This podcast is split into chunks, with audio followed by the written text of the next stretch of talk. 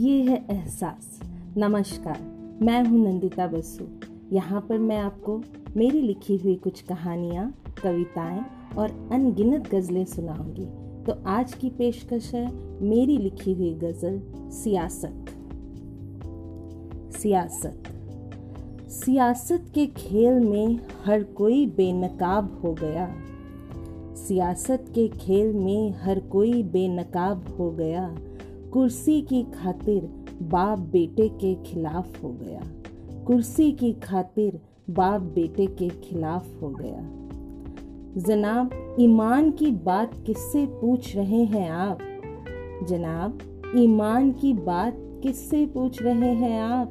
यहाँ तो हर सफ़ेद और काले कोट वाला बेईमान हो गया। यहाँ तो हर सफ़ेद और काले कोट वाला बेईमान हो गया।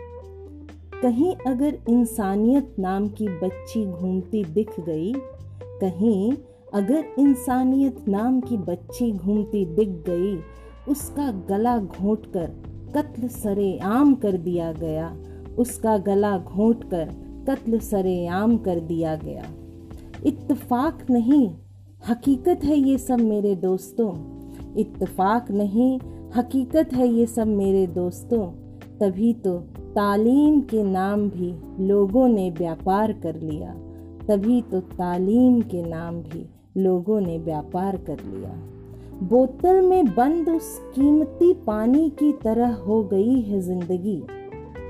जरा समझने की कोशिश करिएगा, बोतल में बंद उस कीमती पानी की तरह हो गई है ज़िंदगी, जिसे हर सांस लेने के लिए बिकाऊ कर दिया गया। जिसे हर सांस लेने के लिए बिकाऊ कर दिया गया।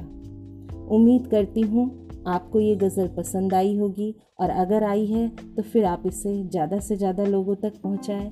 आप अपने व्यूज़ मैसेज के थ्रू मुझ तक पहुँचा सकते हैं।